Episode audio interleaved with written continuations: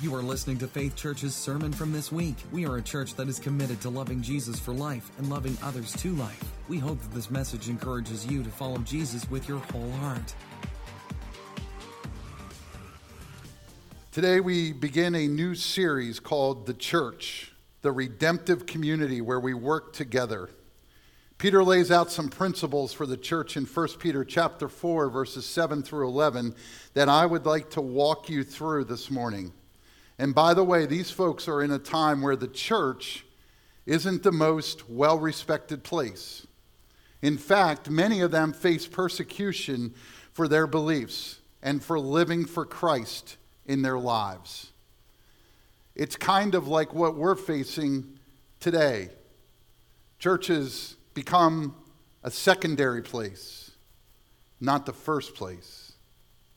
And so Peter writes to a group of people that are similar to what we're experiencing. If there's one thing that I won't be able to say enough during this series, it is this. When we discuss these things, we need to realize that never in the Bible was the Christian faith an individual thing. In fact, most times when you read the word you in the Old Testament, it is translated to mean a corporate you the people of God. You, the people of God. Now, in America, we've made church about us and our preferences. And when our preferences aren't met, we find fault and make decisions that sometimes do not honor God. That's not the biblical standpoint of church. The word church is actually never mentioned in the scriptures, by the way. And so it's a redemptive community. In fact, I think inside the principles laid out here for us are the keys to the church that survives the hard times and the church that folds during the hard times. So I want to take a look at all of these things that Peter says in 1 Peter chapter 4 to help us to figure out where we're at. So let's take a look again at those things. And the first thing we see in, on your sermon outline will be this, and it will be on the screen as well. The end of all things is near. Now, automatically when we read this, what we think of is, is that we think that Peter is saying to ourselves, to each of us, that we are at the end of the time. We are done. God is about, Jesus is about to blow the trumpet through Gabriel and come down through the clouds, and he's about to take us up. But what Peter was talking about was not that at all. In fact, when I started on this, on this passage uh, a couple of weeks ago when we had our Faith Church uh, team meeting, um, in the, this is what I used for the devotional for that night when I started at studying this passage, that's the first thing I thought of. Wow, this is so cool. It's going to fit into today's world and all these things. And that is not at all what he is saying here. Here's what he's saying Christ has came, he has died, he has risen. Now we are in the last days. Peter is not saying here it'll happen tomorrow. Obviously, it, it didn't for Peter. He's saying since we are past all the reconciliation work of Christ, so he's been born, as with a virgin birth. And you know why that's important, or you should.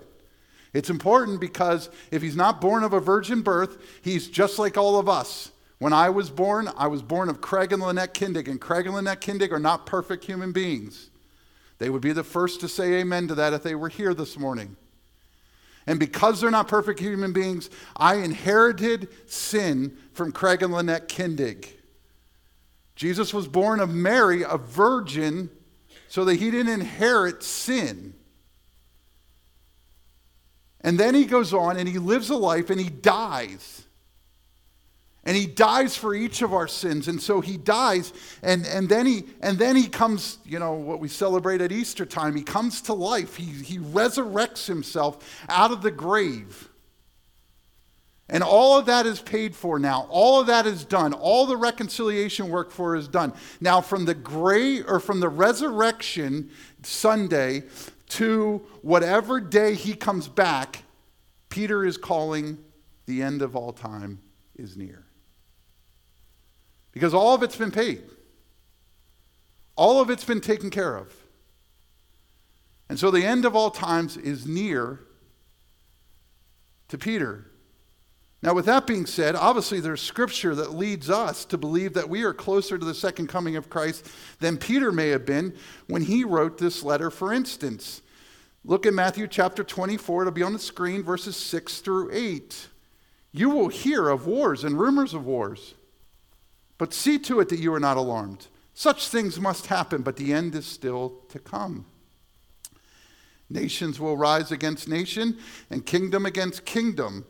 There will be famines and earthquakes in various places. All these are the beginning of the birth pains. I mean, have we not heard of wars and rumors of wars? Have we not heard of nations and kingdoms fighting against each other? If you think what's going on over in Afghanistan and other things isn't a biblical fight, you should really do some study. It's been from the Old Testament, these two have been going at each other.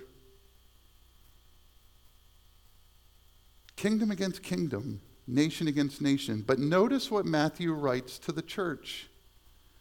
But see to it that you are not what? Alarmed. You're not alarmed. I think it's key that Matthew writes this. I'll tell you why in just one second. I want you to think. So, Peter is not necessarily saying that the end of time is near when he writes it. He is saying that the end of time is near, but the definition of near for him is different than the definition of near for us. He's looking at it from the point that Jesus has done all that he can do. He's set his way. He is in heaven now, and he is just waiting. So it could be tomorrow, it could be the next day, it could be weeks from now, it could be years from now, it could be hundreds of years from now. It turned out for Peter it is. Uh, thousands of years from now. But we know that there are certain things that will begin to happen in order for the, the time to be set up. But here's why Jesus, or Matthew in Matthew 24 says, See to it that you're not alarmed. Because that, my friends, is what was going on in Peter's church. Christians were the ones freaking out. They were losing their heads because it was the end of times, or at least they thought so. See, the, because we live in those last days, Peter is saying here listen, there's a few actions that I want to provoke you to do. And I want you to be unlike my church, he's saying to us in 2021. I want you to be unlike my church because my church, man, they're, they're losing their heads. They can't even think straight. They're not even doing what they should be doing at the end of time. If they think it's the end of time, they should be about my father's business, is what they should be doing. But they're not even doing that because they're so caught up in this political scheme and that political scheme and this situation and that situation that they have missed the mark. Their heads are not in the game.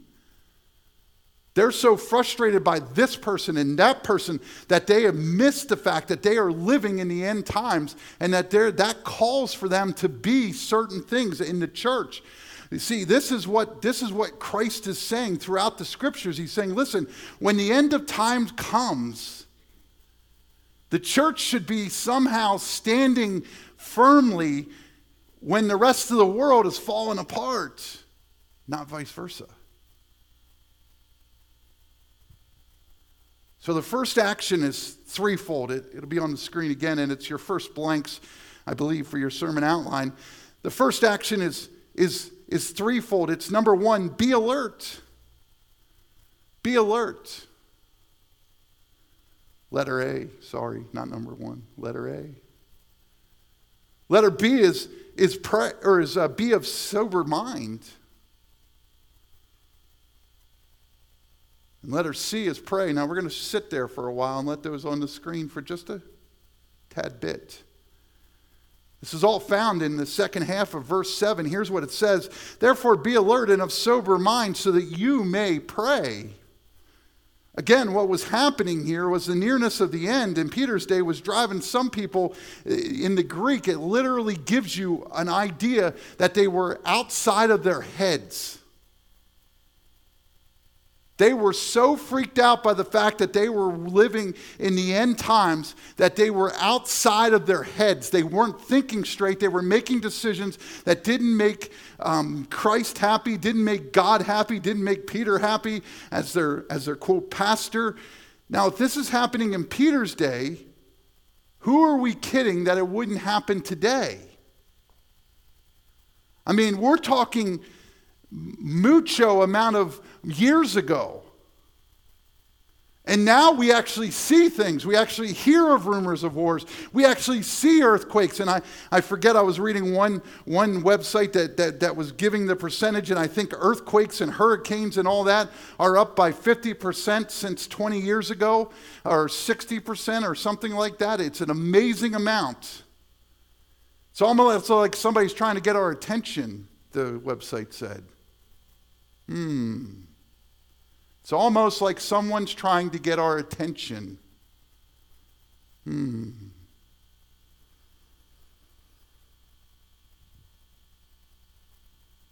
And what do we do? Do we lose our heads? Peter asks us to not do that under the inspiration of the Holy Spirit. So Peter says, listen, believers should be alert and of sober mind. And the reason you need to be of that is because you need to pray. At this moment in time, you need to pray. I like the way one commentator puts it. The realization that God is bringing history to a close should provoke believers to depend on Him. And that dependence shows itself in how much we are putting in His hands through prayer. Whoa. So he's saying, listen, don't lose your head. Be alert. Watch your surroundings. Be of sober mind. Don't be like a drunk person walking around not knowing where you're turning or what you're doing, but be of sober mind. Understand your situation. And then, for the love of Christ, please pray. Pray. And when you're done praying, pray some more. And Peter is saying here listen, pray, pray, pray. What should be going on in our minds as we hear more of this talk and more of this situation is not freaking out, is not saying, Well, I'd really like to get to this day or that day. No, it's to be praying.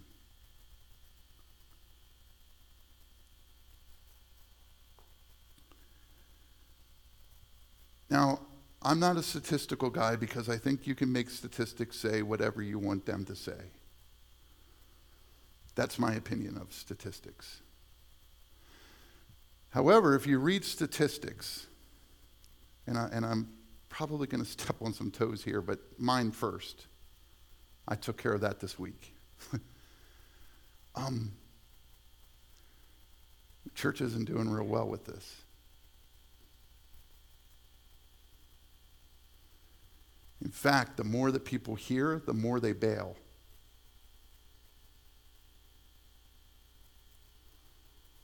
You want to know what the average is across the United States of America? You can blame it on COVID, you can blame it on whatever you want to blame it on. It's so fine. The average is 30% of people have not returned and have no plans of returning.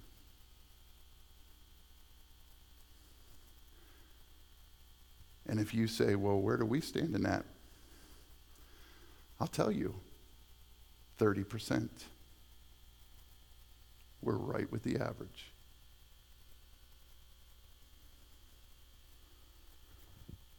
Why? Because we've lost our heads. Just going to call it as I see it. Well, if the end of time is there, then I'm going to spend all the time I can doing this, and I'm going to spend all the money that I can doing this, and I'm going to spend all the time and this, and forget Christ.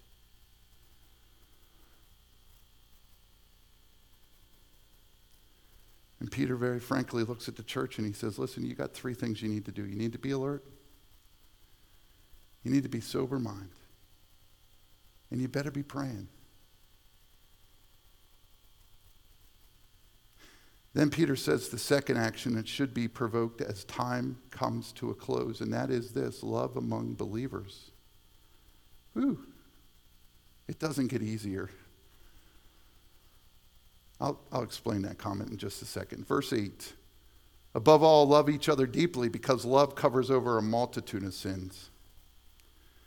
This all leads us to a question in just a second that we'll get to. But I, I, just want to stop here. What, what, what Peter is saying is listen, we need to love one another more. As the time of, appears that it's getting to the end, we need to love one another more because here's the deal, friends. We're going to be worshiping in heaven together. If we can't get along here, we better get our practice together before we get there. You do understand that, right? Now, you all, you, everybody can say, well, we'll be perfect there, we'll be whatever there, all that good stuff. That's great and wonderful. It's very true. It's all of that. But what Christ is saying through his word is, is that right now, what the world needs to see is people not arguing, not bickering, not fighting, not getting over one on each other, not trying to push each other's buttons, but to go after each other in love. That's what people need to see. It goes back to John chapter 13 when he's at the end of his time on earth. Jesus says to his disciples, If you have the right theology, people will come and join your church. No, he doesn't. If you have the right belief on this subject, people will come and join your church. No, he doesn't. He looks at his 12 and he says, You want people to know who you belong to? You want people to follow me? You want people to get on their knees and say, I want what you have? Then you 12, you 12, just 12, love one another with all your heart. And watch how it'll transform the entire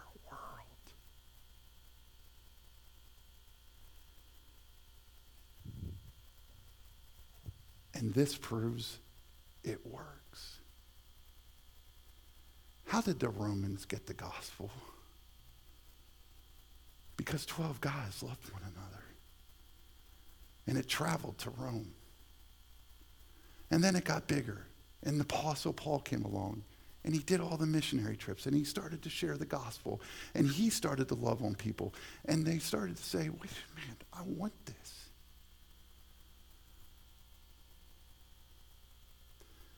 But this, again, leads to a question. Here's the question on the next slide Love each other deeply? Why? Here's the answer because when you do, others' shortcomings are held at the top, aren't held at the top of your list forever.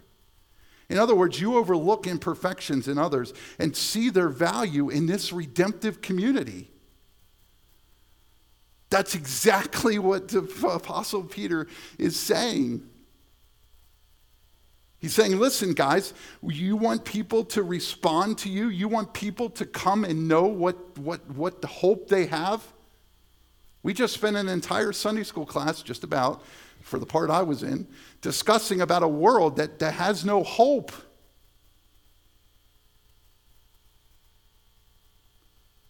But what are we doing to share that hope? One of the things that we can do is love one another deeply. Notice he doesn't just stop with love one another. Some commentaries believe that Peter is driving this point home and he's saying deeply because he wants them to understand the very importance of this time one illustration that I found said that you have those who will do this kind of love, and then you have those who will, will use other shortcomings like sharks and blood. Do you know that a shark can smell blood in the water for miles ahead? Miles. And what do they do? They smell that blood and they go right after that blood because they know that person's bleeding. They're down, they're out, they're whatever, even if it's just a small toe that's bleeding. They get the sense that that person is hurt or that animal is hurt, so they go after them. The Apostle Peter is saying to his church here, he's saying, listen, what we have done is we have become sharks. We don't pray for our wounded, P R A Y. We pray on our wounded, P R E Y. That's what he's saying. Don't be down when you come to the church because they'll just kick you while you are. Peter's saying that, not, I'm not saying that about Faith Church. Peter's asking a very direct question to them Are you loving one another deeply? Are you holding on to things from years and past, you know? Or are you forgiving? Because what does, what does real love do? What does real love do? It covers over a multitude of sins. That's what real love does. Not the mushy stuff that we hear about on TV. That doesn't do that. What real love, what Christ's love does, is it covers over a multitude of sins. It, it, it covers it, it blankets it. Thank God it does. Because I have a multitude to be forgiven of, don't you? And so Peter is saying, listen, you want, you want to reach people in the end times. You want to be a church that, that, that reaches people when, when times are rough. You do, two, you do three things. You, you, you are sober in mind, you are alert, and you pray. And then you love each other deeply. And so when people come in that are throwing their arrows at each other, I mean, you can't even disagree with people today. Try it sometime, it's fun. That's what they say. You know, someone's having a discussion and they have a, they have a very passionate point about something, and you get up and you say, No, that's not, that's not at all what I believe, and this is what I believe. You, you'll be thrown under the bus. You can't even disagree. It's to the point where, you know, I go to physical therapy, and I'm not going to say much about this. There's, there's this one person that goes to physical therapy with me, and they have differing opinions than I do. And they let it be known to the entire staff and everybody who's working out at the same time of what their opinions are. Sometimes I say to Michelle, I just, I just want to say something. But I just sit on my exercise bike and say, Lord, forgive them. forgive me for having the attitude I have. Because I know it's not going to do any good. But out of that deep love we have for one another provokes the third action. And the third action is this hospitality. Look at verse 9. It says, Offer hospitality one another without grumbling. See, one of the things that Peter does, it's like Peter reads our heads, doesn't he? he? You know, he goes, he goes, listen, love one another. Okay, I can love one another. I can kind of fake loving one another. No, I want you to do it deeply. Peter, Peter. And then he comes on and he says, and then he goes on and he goes, Now listen, now I want you to offer, offer hospitality. I can offer, offer hospitality. And the whole time I'm in the kitchen offering hospitality, I can be grumbling about the fact that this person doesn't like what I served, or this person isn't this person, or this person isn't that person. And he says, And do it without grumbling. Give me a break, man. But Peter knows this was more impactful when it was written than today. It was, a, it was a day when lodging and food was provided for those who were traveling throughout the world. And if they did not offer hospitality, well, it would not be good for the name of Christ. Now, I'm not saying that we should not offer hospitality. In fact, I think we have let the pendulum swing to the whole other direction, where at times we shortchange hospitality Peter realizes here, under the inspiration of the Holy Spirit, that this kind of service can become long and hard. It's hard work. It is. Not that I would know, my wife would. You know, when I say something about, hey, we should invite so and so over, I kind of get this look. It's not, it's not an ignorant look, and, it, and I'm not picking on her, but, but it's a look of, you do realize how much work that is. No, I don't. but maybe that's why Peter added without grumbling. I get it, it's not easy, but check your heart before you do it. Otherwise, you're falling into the temptations to become half hearted or worse, hard hearted towards charity to others, and that's a dangerous place to be. That's what Peter's saying to his church. Wow. You don't stop grumbling about it. You can come to the point where you just don't care anymore.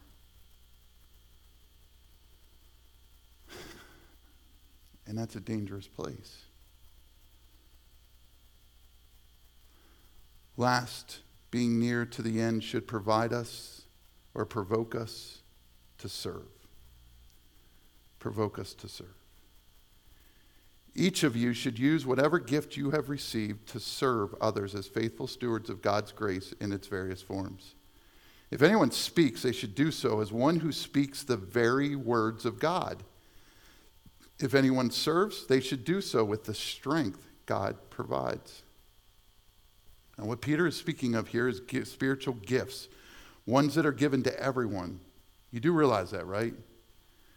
People tell me all the time, they, they, they say to me, you know, I didn't get a spirit, I don't have a spiritual gift. I, I don't know what my spiritual gift is. The, the second statement there is more true than the first statement.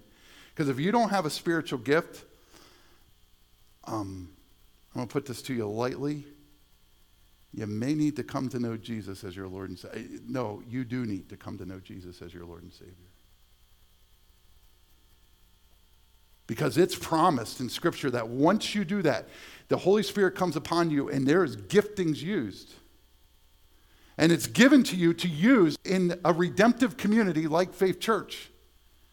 And so God, thousands of years ago, put this, this plan into action and brought you to sit in your pew where you're sitting this morning. And those that are watching online and those who are on vacation this week, which is a lot of them, um, those who are wherever, they were all brought here thousands of years ago when this was all started. God had a plan. And He said, in 2021, I'm going to use the gifts of Faith Church to do this. And so he puts you here, right here, right now, for this moment in time. If you don't believe that, then you don't believe what First Peter is saying to us here this morning. And sometimes he shifts his armies. And sometimes he moves people from this place to this place because their gifting is needed in this place or that place. And so, Peter here is speaking of spiritual gifts, ones that are given to everyone who comes to know Jesus as our Lord and Savior, and they should be used in their redemptive communities or church.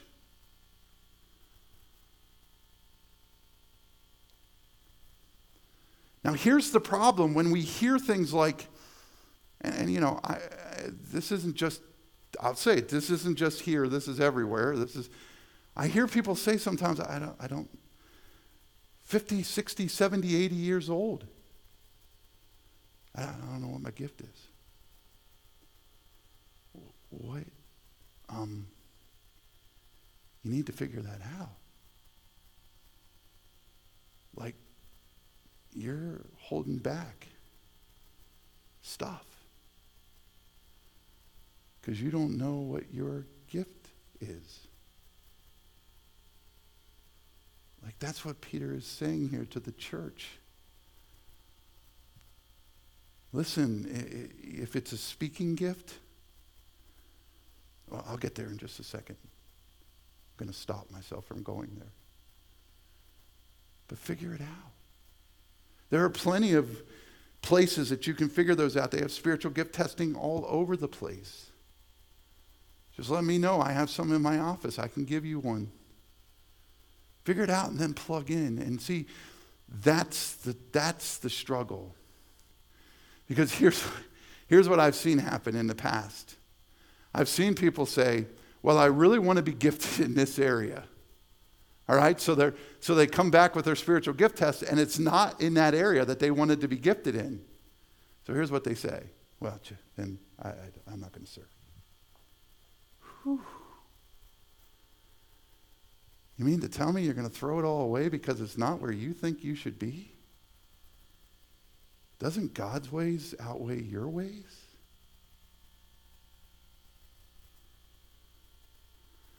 I've also seen people in the wrong places. I remember going into my first, Landon and I were here last night, and, and I wasn't going to say anything about it, but I'll say it now since we're kind of talking about it. We were here last night, we prayed for this service. I'm going to be here every Saturday night praying for the service. I'm going to eventually ask the congregation to come, but I did not want to say anything because honestly, I wanted to do it first and say, I'm doing it, and then come to say it because it's time now to take Saturday nights and get serious about getting this done.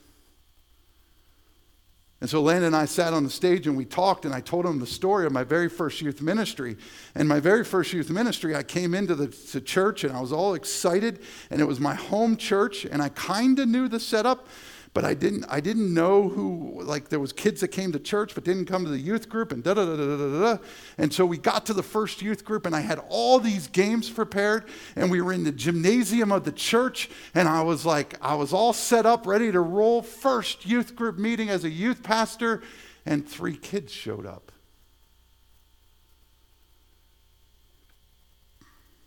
And I'm standing there going, I'm not sure how I'm going to do this. I got games that require at least five, and I got three. I remember thinking to myself, should I just, should I just go somewhere else? And then I remember God clearly saying to me, and, and not in a verbal voice, but in my heart, make these three kids know that they're important. That you're going to stay for those three kids. And so I, I played the games the best we could, and we had fun, and we had a blast, and Long story short, the reason there was only three kids was because we had this youth leader at this church. Nice guy, but he hated teens. But because we said, well, we need a youth leader, and if, they, if you have elbows halfway up your arm, you're good enough for us. We devoured the youth ministry because they didn't feel loved. Guy was screaming at him. And so I remember calling and praying and thinking over this, and that's a situation where someone was just serving to serve. That's dangerous. And that's what Peter's saying here. Use your gifts. Peter breaks those gifts into two categories in verse 11 speaking and serving. Let me begin with the speaking one. I want you to notice the warning. Peter's saying here, speak God's word or his oracles, to put it another way, not your own words. He's not saying that speaker, he's not saying that speakers speak new revelations or add to the word of God, which is most assuredly not right. In other words, he's not saying that we should be speaking new words of God. No, when you're a Sunday school teacher, when you're a, when you're a speaker, when your gift requires you to speak, make sure you're speaking from this. And I know I've upset some folks here sometimes, and I've upset folks in my last church when I've said, What are you doing for preparation?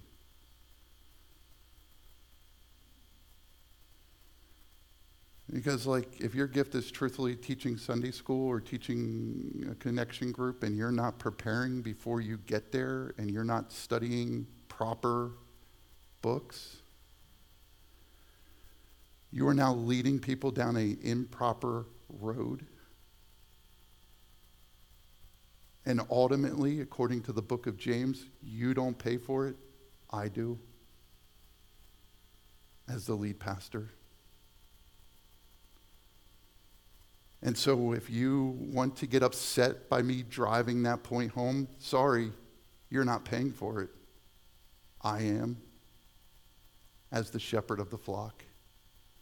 In fact, one of our pastors put up earlier this past week on the Facebook wall, you know, we have seemingly came to a point where we don't confront anything anymore. And our new bishop, soon to be new bishop, Randy Sizemore, very lovingly said, You know, one of the questions you guys were asked as pastors was, Will you lovingly confront wrong teaching in your churches? And if you answered yes and you're not, think again.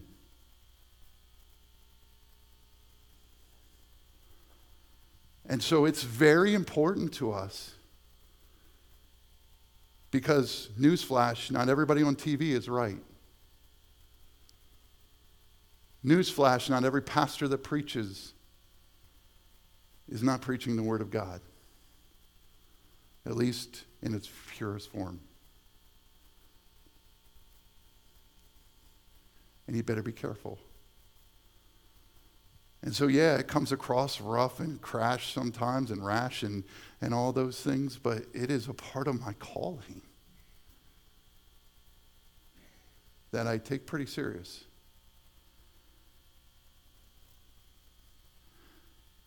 And so what Peter is reminding them is, is don't talk about the latest culture. Talk about this. Don't don't let, see, see, everything you teach should be through this lens. If this Bible of, in and of itself is a commentary, you don't do it this way. You don't read the commentary and do the context through the commentary. No, it should always be this way.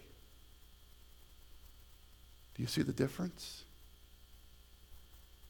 Oh, this guy's going to tell me how to believe. No, God's going to tell me how to believe, and this guy's going to help me flesh it out. And that's what Peter's calling these people to do. He's not saying don't, don't, don't use commentaries and don't use other thoughts. He's saying do the scripture first and do it through the lens of the scripture. And speak the oracles of God. Don't speak your own thoughts. It's dangerous. It's dangerous. One commentator puts it this way it's so easy for some to think they can speak that their own wisdom into people, and Peter here is warning against that. Make sure you're tied into the Word of God when you are speaking. And whether your gifts are speaking gifts or serving gifts, they should never be done in your own power, but in the strength God provides.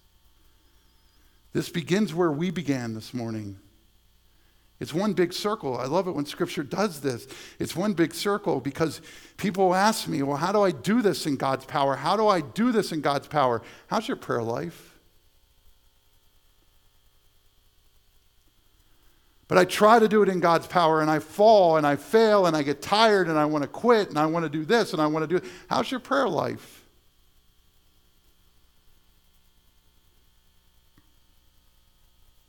How's your communication with the Savior?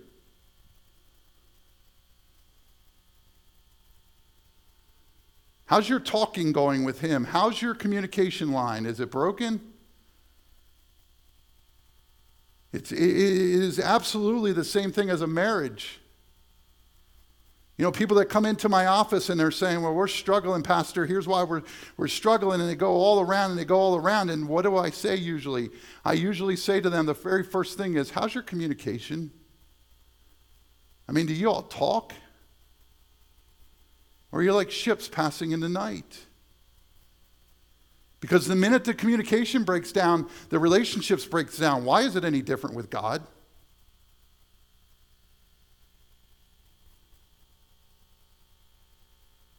It's not.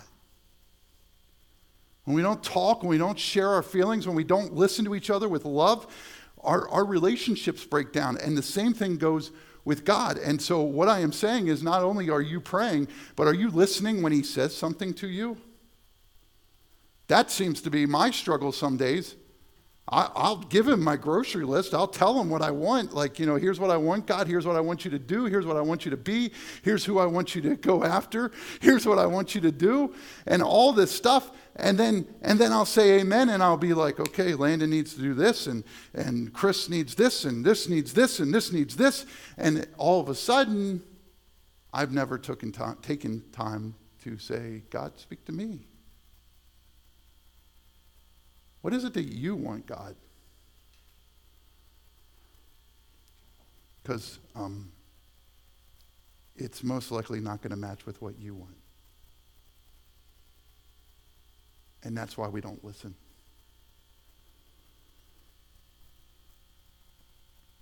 That's exactly why. If I know Michelle's going to poo poo an idea that I have, guess who ain't talking to Michelle about the idea I have? Because I don't want to be poo pooed on.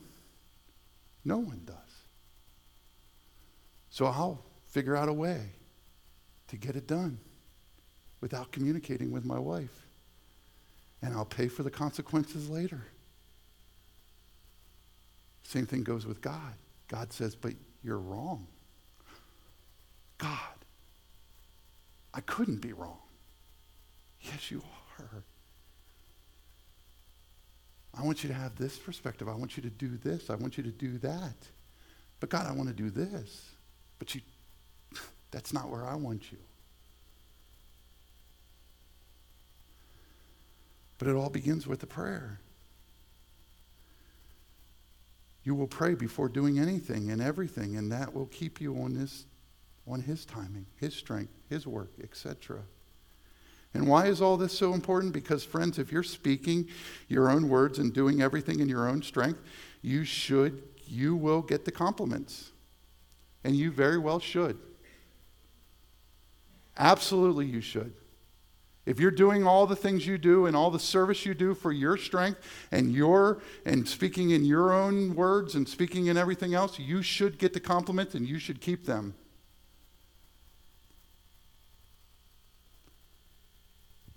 But that means your treasures in heaven aren't being built up.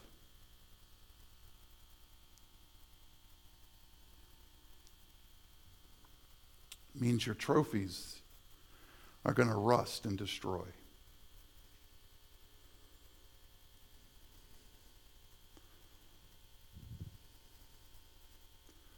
And that's what Peter's saying here you're speaking the word of God and you're doing everything through his strength, then it isn't about you. It's about him who it should be about in the first place. And you know what also happens?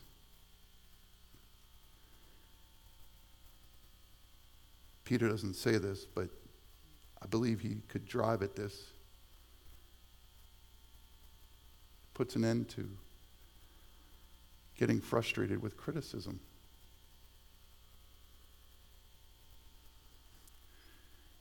Let me explain that. See, if I'm doing it in my own power and my own plan and my own thoughts and my own thinking, when someone criticizes it, they criticize me. And so I get hurt. But if I'm truthfully, truthfully, truthfully, and no one knows this other than God, truthfully presented it to God and doing it in, in, in, His heart, and He has asked me to do it. Now, when they criticize me, they're not criticizing my work, they're criticizing His. And now I can walk out confidently saying, I'm following what the Lord has asked me to follow for Faith Church or for my family or for whatever, and they can criticize me all they want. But it's about Him. And see, this hit me this past week because, like, I'm one that, like, you know, you get one little little jab somewhere, and I change the entire plan. And you know what that means? That means I'm following my own way, not God's. And so, one of the things that I've been doing in my own personal life, and I'm admitting this to you this morning because I want you to do the same thing, is I've been asking God several times, several hundred times before I present anything to Landon or the ministry council or anything. I've asked Him, Is this your plan or is this what Pastor Brett just wants for this beautiful place? What is it? Because if it's just what I want, take it off the table. Because at the end of the day, when I go into that meeting and someone criticizes it, or after the meeting someone criticizes it, if it's my plan, I'm just going to dump it anyway. So let's not even go through that song and dance, God. If this is your plan, then we're following it. But here's the deal we all have to pray that way. Because if there's even just a little bit of selfish ambition, according to Philippians chapter 2, it ruins, it, it poisons the entire body.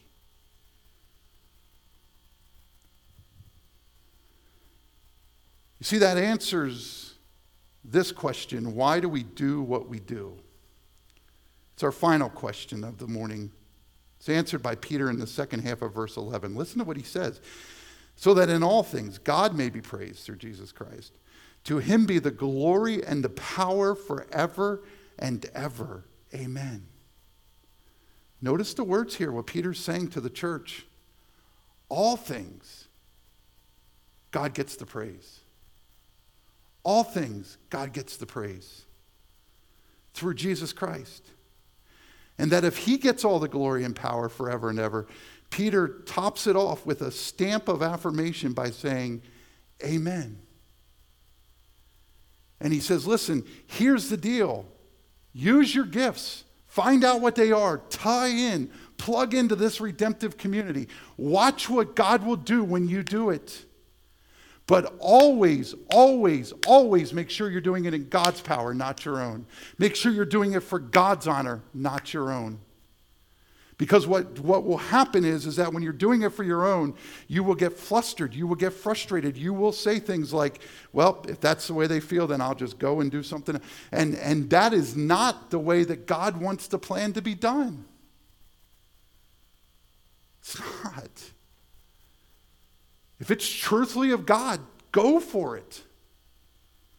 You hear me, the lead pastor of the church is saying, if it's truthfully of God, come talk to me about it.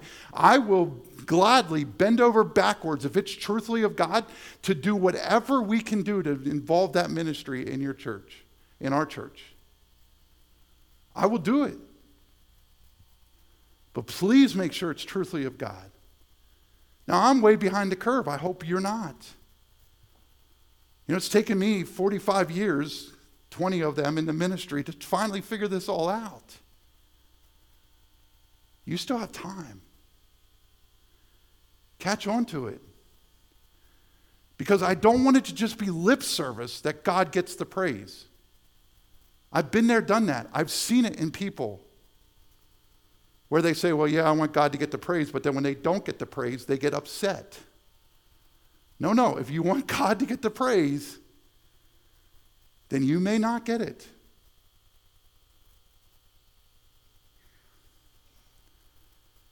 You know, it's like the person who sang for a VBS. And I'm going to act like I don't know who this person is.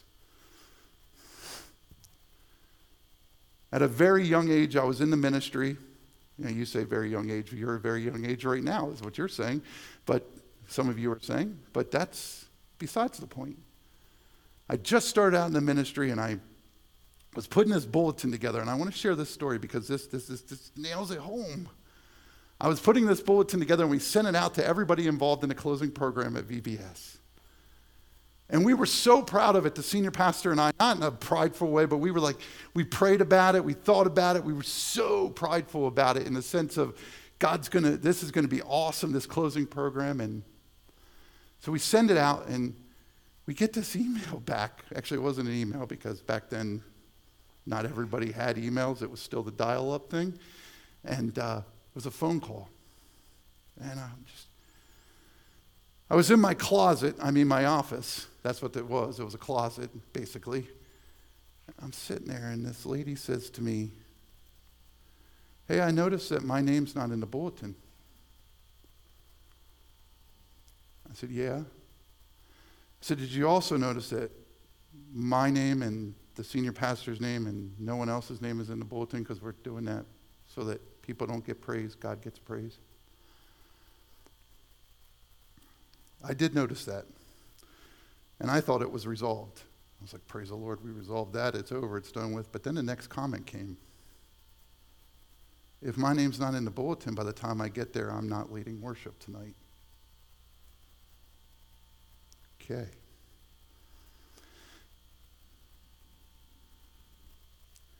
I guess we got a problem then.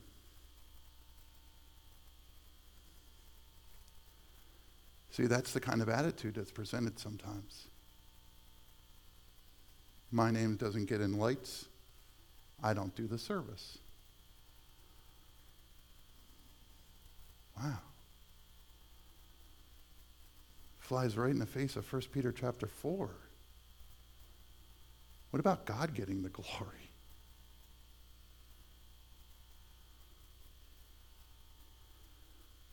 What about God getting the power? What about God being the reason we do it? Letting Him take all the praise and all the honor. I'm not going to tell you how that ended because I'm actually disappointed in myself. I caved. I will tell you. I look back on that day and I wish I would have told LA, then I guess we'll have to find somebody else to lead worship. But I didn't have the guts. And I did what was wrong according to 1 Peter 4. I have the guts now but I didn't then. See, that's what standing up for truth looks like. Is saying, are we in this for us? Or are we in this for him?